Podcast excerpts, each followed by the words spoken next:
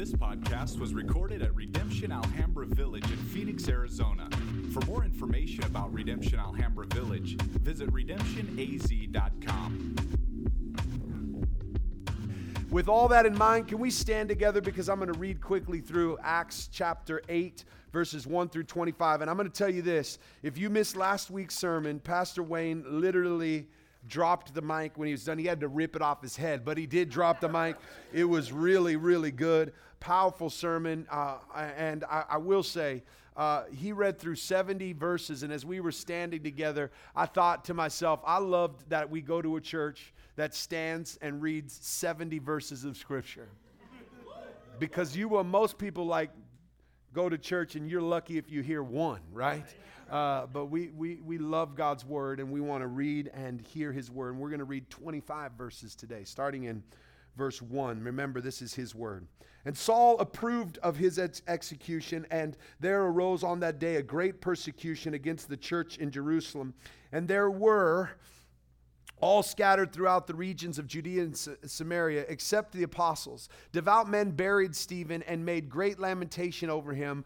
But Saul was ravaging the church and entering house after house, and he dragged off men and women and committed them to prison. Now, those who were scattered went about preaching the word. Philip went down to the city of Samaria and proclaimed them the Christ. And the crowds with the with one accord paid attention to what he was what was being said by Philip when he heard him and saw the signs that he did. For unclean spirits, crying out with a loud voice, came out of many people who had them, and many who were paralyzed or lame were healed. So there was much joy in that city. But there was a man named Simon who had previously practiced magic in the city and amazed the people of Samaria, saying that he himself was somebody great. They all paid attention to him, and at least uh, uh the least and the greatest. The man is this man is powerful is the power of God that is called great. And they paid attention to him because for a long time had amazed them with magic. But when they believed Philip as he preached good news about the kingdom of God in the name of Jesus Christ, they were baptized, both men and women. Even Simon himself believed, and after being baptized, continued with Philip. And seeing signs and great miracles performed, he was amazed. Now, when the apostles at Jerusalem heard that Samaria had received the word of God, they sent to them them Peter and John, who had come down and prayed uh, for them that they might receive the Holy Spirit. For he had not yet fallen on any of them but they had only been baptized in the name of the Lord Jesus, and they laid their hands on them and they received the Holy Spirit. Now, when Simon saw that the Spirit was given through the laying on of hands by the apostles, he offered them money, saying, Give me this power, so that anyone whom I lay my hands on receives the Holy Spirit. But Peter said to him, May your silver perish with you, because you thought you could obtain the gift of God with money.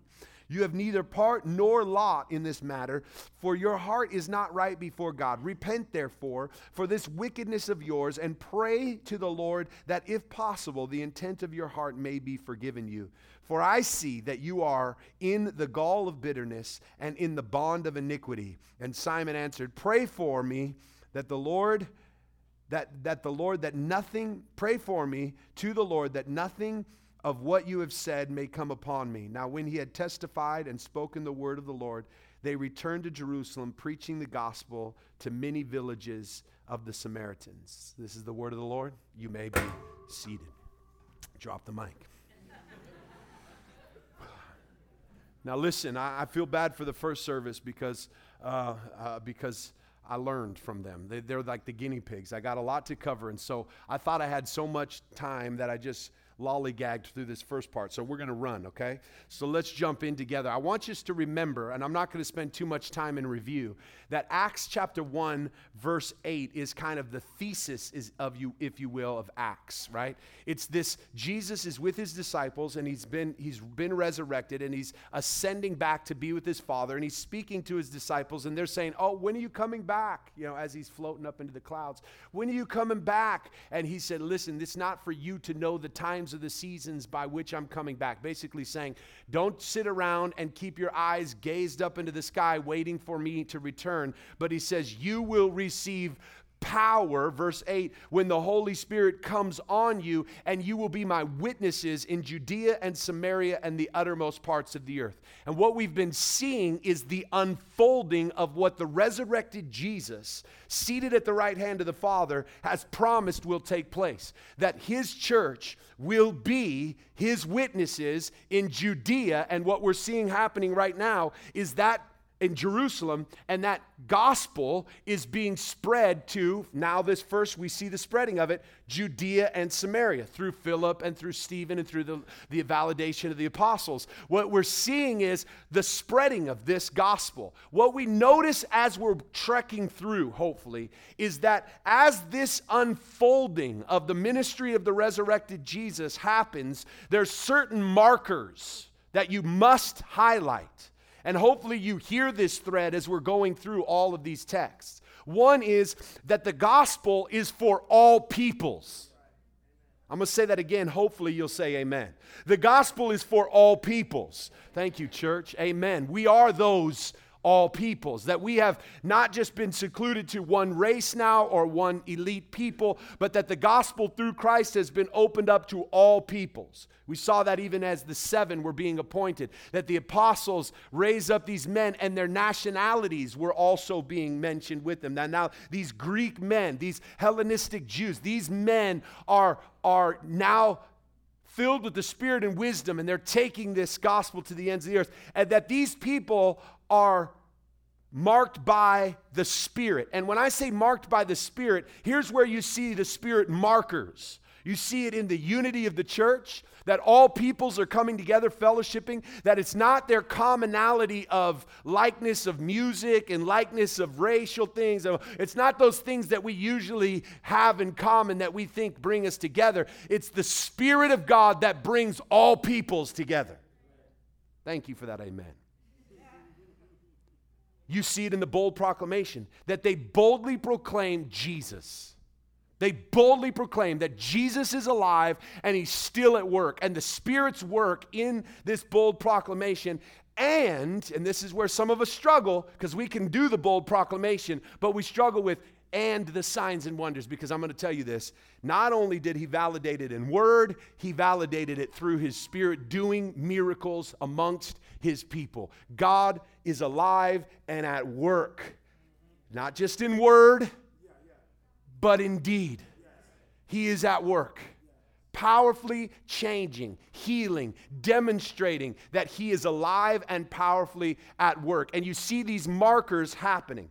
Now, Philip is a continuation of this. Now, this is not the Apostle Philip. This is, as theologians have titled him, the evangelist Philip. Philip the evangelist. This is one of the seven, right? This is one of the seven who has a Greek name, so his nationality is kind of mentioned. He's one of the minorities that have now raised up into leadership. And remember what he was anointed for? What were the seven anointed for? For the feeding of the widows and so that the apostles could do what they're gifted at, right? Prayer and proclamation of God's word. The interesting thing is, you would think like you wouldn't hear of those seven anymore because their jobs was just kind of doing things that the apostles didn't want to do. But that's not what happens. What you see is these men are doing the exact same work that the apostles were doing preaching, proclaiming, feeding, caring for the church. And you see Philip, this evangelist, walking into town, right? Based on the sovereignty of God, you see the continued movement of the Spirit. You got to see that that the Spirit moves by the sovereignty of this resurrected Jesus, this sovereignty of God. And here's what he uses He uses bold proclamations, signs, and wonders. And then we don't like how God spreads the gospel because often it's attached to persecution of the church. That the gospel spreads because people are being persecuted and they get pushed out to the ends of the earth. And you see this persecution taking place. And so he goes and walks into town, and Philip goes into Samaria, not just to run from, you got to notice this, persecution. He takes it as God sending me. And he goes into Samaria and Judea and he begins to proclaim to crowds. And you can see it in verses 4 through 8. This dude comes into town and he starts to proclaim Christ Crowds start paying attention. People are listening. Signs and wonders are being done. Unclean spirits, demons are being cast out. People are crying out with a loud voice. Paralyzed, lame people are being healed. And I love this line because Philip comes into town, there was great joy in that city. Oh, would that be the testimony of the church?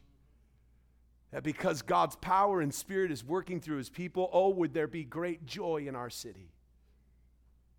But you see this movement of the spirit that brings great joy. Notice not only is the marking of an evangelist what we think of, because we think in our own kind of terms, Western as we read the word evangelist, and immediately our minds go to a guy on TV, maybe with wavy hair, lots of makeup, uh, and, and, and, and, and does miracle signs and wonders attached to taking a really good offering, right? Like at the end, going, hey, if you want this, send your love gift in, right? And we think that's an evangelist, travels around, does big crusades, national work all over the world. You would think, man, that's what Philip was doing. But what Philip has is about three or four verses of crowd work, and I'm not saying preaching to crowds is not the work of the evangelist, but you see two really good illustrations of him not just preaching to crowds, but preaching one on one. Next week, we're going to talk about the eunuch. This week, we talk about uh, Simon the sorcerer. One on one proclamation that you see happen. If someone has uh, the Spirit of God dwelling in them and they're a bold evangelist, they're not just looking for crowds, they preach the gospel wherever they go, right? It's not just about putting on a show, it's about this authentic reality of going, it's a give me one person wherever the Spirit leads me, put me in front of a crowd. I'm going to talk about Jesus, right? And we're going to see him move. This is who Philip is. Also, you're going to see Philip in verse tw- in chapter 21 when all four of his daughters prophesy. In chapter 21.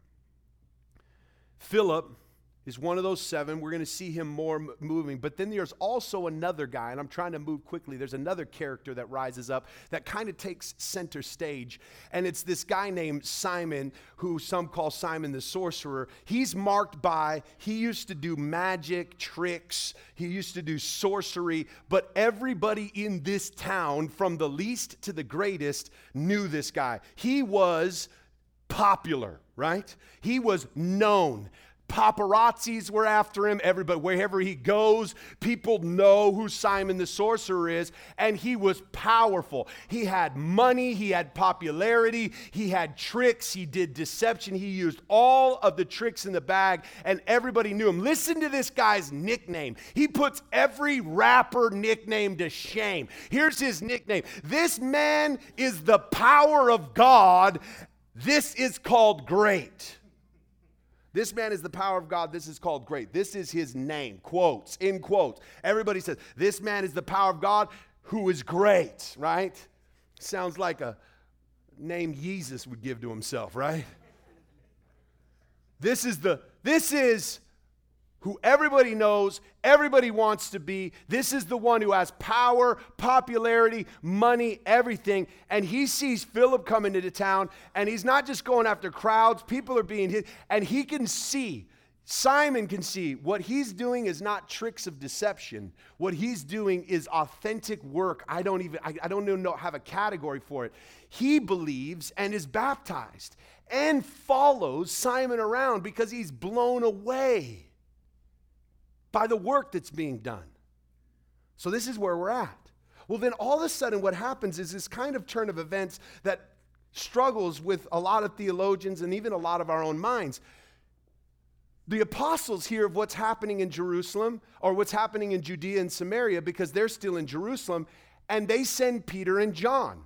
Now, notice this line. They send Peter and John, and what they why are they coming and why is Peter and John being sent? They came to pray that they might receive the what? The Holy Spirit for he had not yet fallen on them yet. And now, this is where a lot of problems start coming into our minds. Because if you're starting to think, if you really just start putting two and two together, everybody starts questioning, oh no, he's going to talk about baptism of the Holy Spirit, second working, all these kinds of things. But the reality is, what we think of when we think of the baptism of the Holy Spirit or second working gets so convoluted that we can't even see the beauty and the wonder of what we're getting to receive. And let, let me tell you why.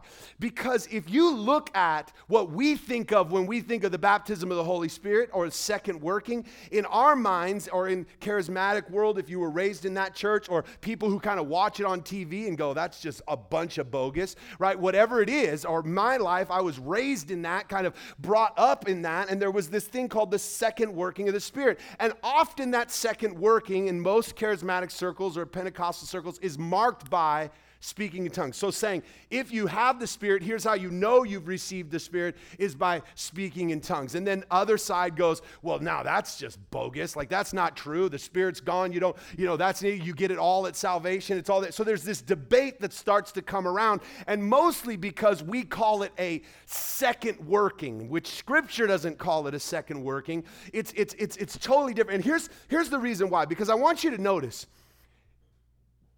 they say they're going to come and they haven't received the Spirit. But just put in your own mind why have they not received the Spirit? Listen to what's happening in that town. People are being healed, people are being saved, miracles are being done, people are being baptized. Like they're having straight out revival and saying, the Spirit hasn't fallen there.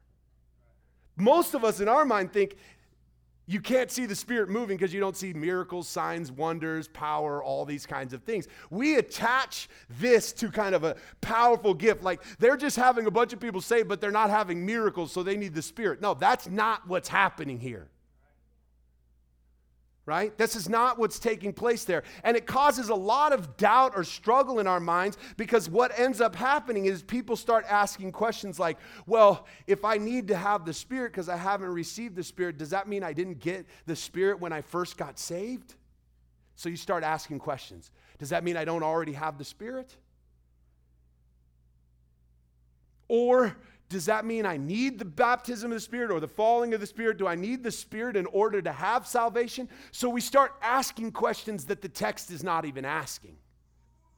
Or we start saying, well, once I get the Spirit, then finally am I saved? And check, check, I've, I've got the second, so I don't need the Spirit anymore. Like, is that what you're saying? Like, what is going on here? And what is this second working thing, if we will? And, and here's where I want to take off the table. I want to take off the table second working, right? Because here's, here's what I don't want us to do is go one, two, check, check, we're done. Here's what I want us to hear, right? Every time that I go to my wife, right, who is my wife, wife and tell her, I love you.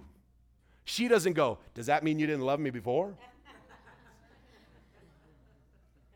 Does that mean we're not married? Does that mean you did, you know? Do you get what I'm saying?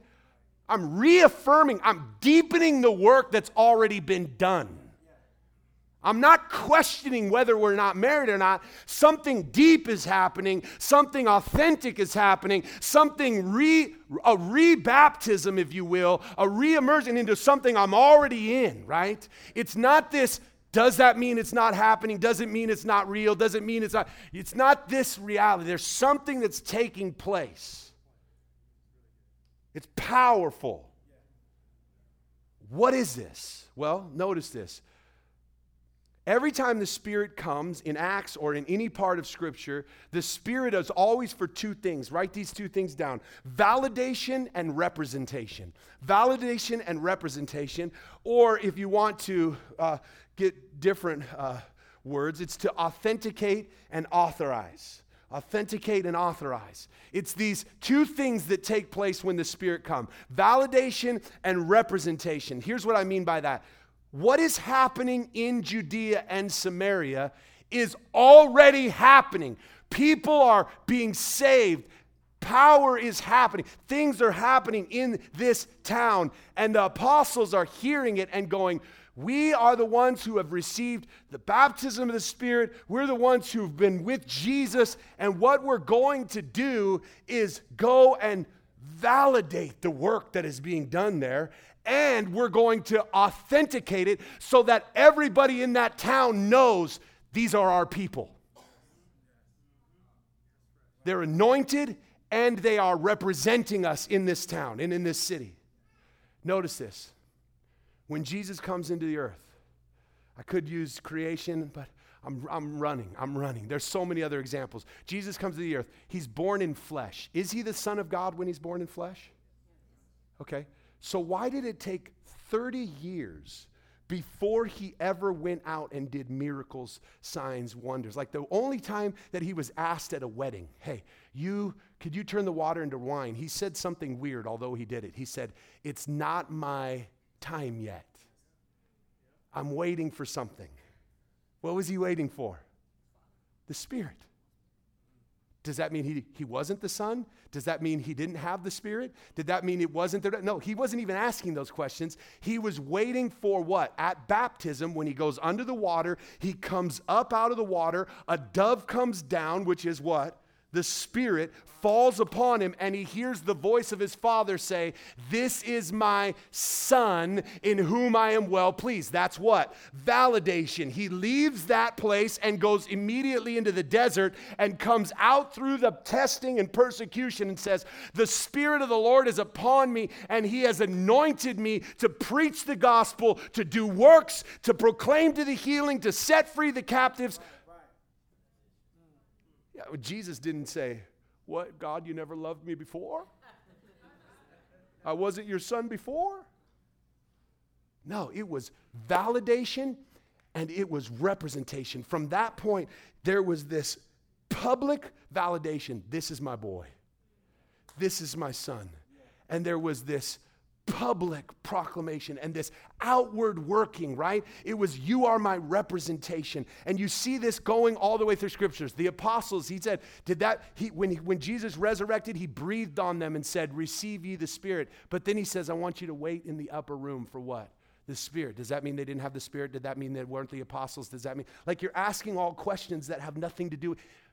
Wait for validation, and when it comes, you will burst out in the streets and you will do signs and miracles, and boldness will come. And here's what ends up happening when we start talking about the Spirit we start talking about the Spirit's gifts and the Spirit's power. We start saying, if I if I have the Spirit, I speak in tongues or I do these miracles, I do this. They're not asking this because they're already doing this.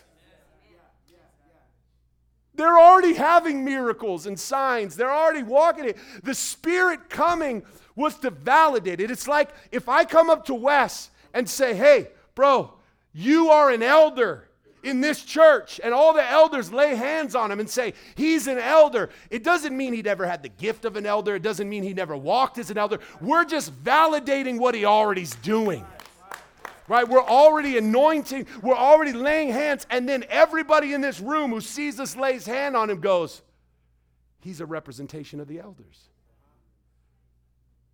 There's validation for him. I'm one. There's representation. Now, when we attach the Spirit to just power, what ends up happening is we often start chasing the power of the Spirit and we don't want the person of the Spirit. And this is what happens to Simon. Simon sees the apostles coming into town and sees that they can lay hands and say, Receive the Spirit, receive the validation, and be a representation in the world.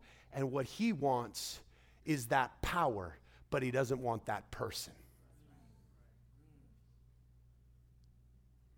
And this is what happens in the world that we live in. We see people who have packaged the power of the Spirit and are selling it to the church because it's easier to buy it with money than it is in covenant to wait, to trust, to receive. We'd rather put our money together and buy the Spirit than we would rather be submitted to and dependent on and in need of. Here's what happens when you can say, I sowed a seed and bought this power, you're going to package that and sell it to everybody else. Do what I did, and you'll get what I got.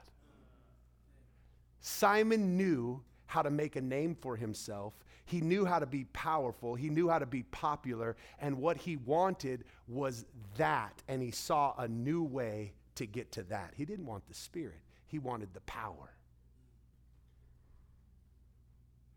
What the apostles were coming for was to lay hands on, to validate. And what you end up seeing take place is this authentication. This is where we butt heads with a text like this. Because if you are kind of in this with Simon, you're going, uh, at the end of it, the text leaves it wide open. Like they, Peter starts digging at the heart and he goes, Listen, uh, in, in, in really bold terms, Peter goes, You can't buy the Spirit. You can't buy the Spirit. And then he says, I notice that your heart is full of bitterness and pride. Like he starts calling out heart level things, right? I'm telling you, that's a work of the Spirit to start revealing the undercover heart stuff. He starts uncovering the heart, and then he turns and says to Peter, Please pray that these things won't come on to me and leaves it wide open. You never know if Simon repents.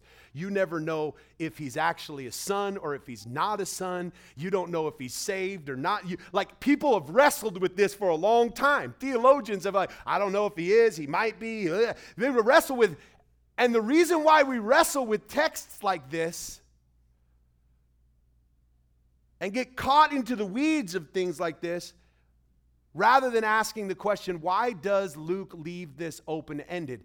He leaves it open ended so that we, the reader, can pause and ask the question, why do we want the Spirit? Do we want the power? Or do we want the person? Because the person of the Spirit goes where he wants and does what he wants. He blows like the wind he comes when he wants to come. He does what he wants to do. He is a sovereign God, a part of the Godhead. This spirit is not just reduced down to a power that you can control. You can't control the spirit. The spirit goes away. The spirit's not for sale, meaning you can't buy him. And the spirit is not for your work. You can't make him do what you want him to do.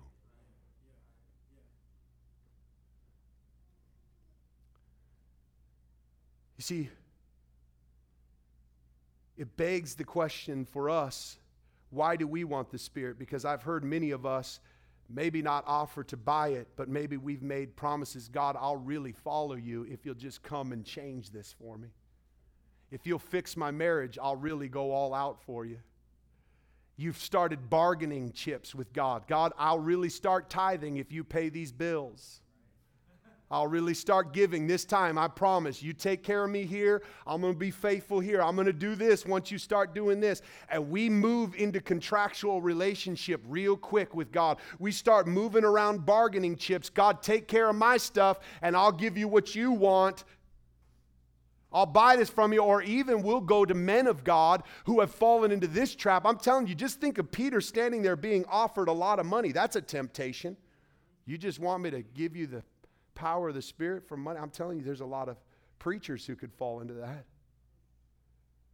People trying to package something make it contractual. What is it? Do we want our marriage fixed? Do we want our bodies healed? Do we want Him to build a ministry or make us famous? Do we want us to be seen as powerful and we want everybody coming to us so that we can lay hands on them? What is the motive for why you want the Spirit? Because the Spirit Himself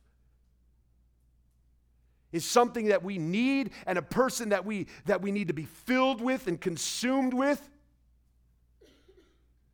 we need the very breath of God. We need the validation and we need to be his representation in the world. But I'm going to tell you this just because you desire the Spirit,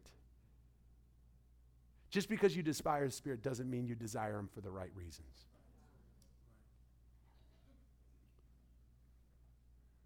There are so many people who've built their lives for so long on being known as a person who wanted to preach and see people saved, who wanted to see people healed. And I would spend my life for the first part of my whole ministry telling people, this is what I want.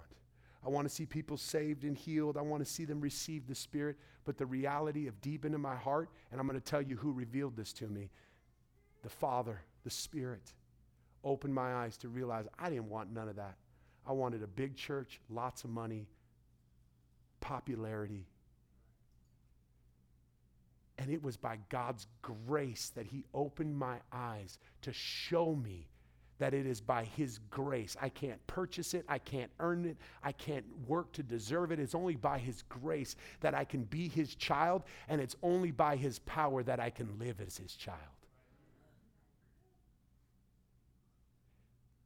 One thing we talk about when we talk about the gospel is we talk about that we've been adopted in as children, right? What Christ has done is he's come into the world and he's paid the price for all of us who were far off, trapped in sin. He's taken on himself the burden of our sin and he's brought us into the family. But if there's anything you know or, or, or, even just imagine or watch TV shows, you can kind of imagine this. Someone who's been adopted struggles with something. And what is that? Feeling like they actually are children of that family. Why? Because they need to find their true father, their true mother, in order to find who they are. And so they're on this hunt to try to find themselves in their true father. Uh, yeah, I know you paid for, for me. I know you've provided for me. I know you've taken care of me, but you're not my parents.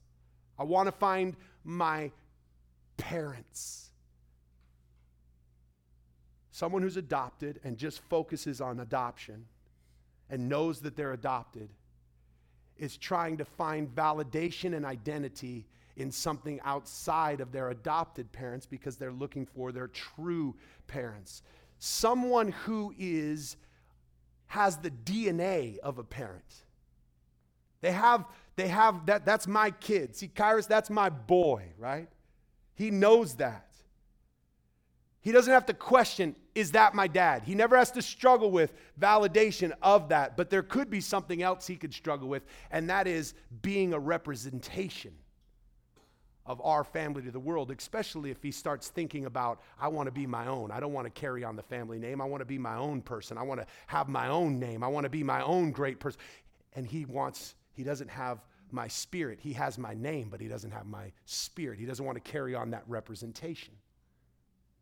The reality of what the Spirit does for those who are adopted into the family is what happens is you come in and you're constantly wondering, Am I really a part of this family? But when the Spirit is blown into you, what ends up happening is you realize the one who has adopted you is actually your true father.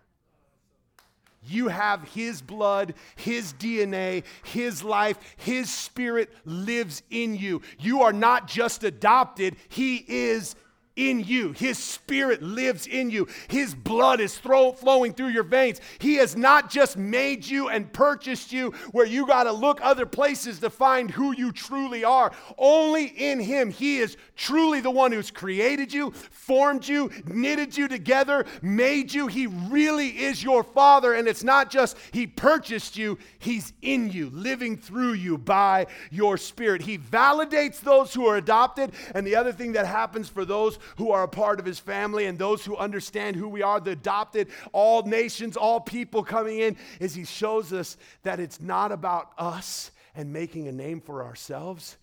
Being a part of this family is about being his representation in the world that when people see us, they see our Father. That we have the same spirit. And that's why these proclamations and these miracles and these signs, because people can see that God is our Father. What do we end up seeing taking place? We see in this text the apostles come to validate and that they would represent them in Judea and Samaria, that this ongoing work would continue to spread. You see this working of the Spirit, but it also leads us to this, this place. Many of you in this room are constantly struggling with how do I know if I'm a child of God? How do I know? Am I really his kid? Does he really love me? And you're begging for somebody to answer that for you. Just pray for me, like Simon did. Pray for me that I'll receive mercy, like you don't even believe. Like so many of you show your closeness to God because you don't even think you have access. You got to call somebody else to access the Father because you can't talk to him, just like Simon. You haven't had that sense of, am I His? And much of that has to do with you know that most of your life is spent thinking about and building a name for yourself and going after your own glory and fame, pursuing money, pursuing popularity. You're after something totally different. And you're struggling with Am I truly a son or a daughter?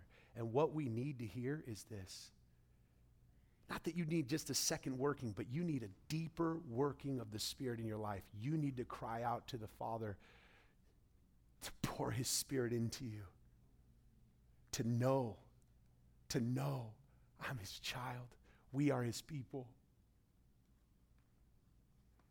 And when that happens, it breaks from it just being about us. And then we also start to realize it's not about me building a name for myself and doing these works, but that it's about me being his representation in the world and that God, the, the Father, by his Spirit, is going to send me to be his representation in the world. He's not only going to validate me, he's going to put me on with it. The sign that the Spirit falls every time because people go, Well, how do I know if I have the Spirit? Is it speaking in tongues? Well, that doesn't happen every time. Is it pro- prophecy? That doesn't happen every time. The thing that happens every time the Spirit falls in Scripture is their boldness to be witnesses in the world. And those gifts and those signs are a part of that boldness that we get to be bold witnesses, bold proclamation, bold examples of what it means to live who our Father is. Some of us need to ask today, Lord, break me open because I'm spending so much time focusing on myself break me open to live for you, to represent you in this world, to, to be a reflection of your kingdom to those around you, to boldly proclaim, to pray for, to see others come to know and follow you. Use me however you want to use me. It's not about me grabbing a hold of you to do what I want to do, but God, whatever you want to do in me, pour your spirit into me and use me. Use me for your glory. Use me for your purpose. This, church, is why we should ask that the Spirit would come upon us. Not so we can control him, not so that we can make him do what we want him to do, not so that we could have him to kind of show off, and not so that we can have him to package him and sell him off to somebody else. But we should ask our Father who is good, pour out your Spirit upon us. Why? Because he's a good father. Listen to what Luke chapter 11, as the band comes and we sing. Luke chapter 11, 9 through 13. Listen to this, church, and then we're going to sing. So I say to you, this is Jesus speaking ask and it will be given to you, seek and you will find, knock and it will be open to you. For everyone who asks, receive, and he who seeks, finds, and him who knocks, it will be open. If a son, that word, that's family. If a child, if a son asks for bread from any father among you, will he give him a stone? Or if he asks for a fish, will he give him a serpent instead of a fish? Or if he asks for an egg, will he offer him a scorpion? If you then, being evil, know how to give what? Good gifts to your children, how much more will the Heavenly Father give the Holy Spirit to those who ask. You know why you can't buy the Spirit? Because it's a gift. Given because you have a Father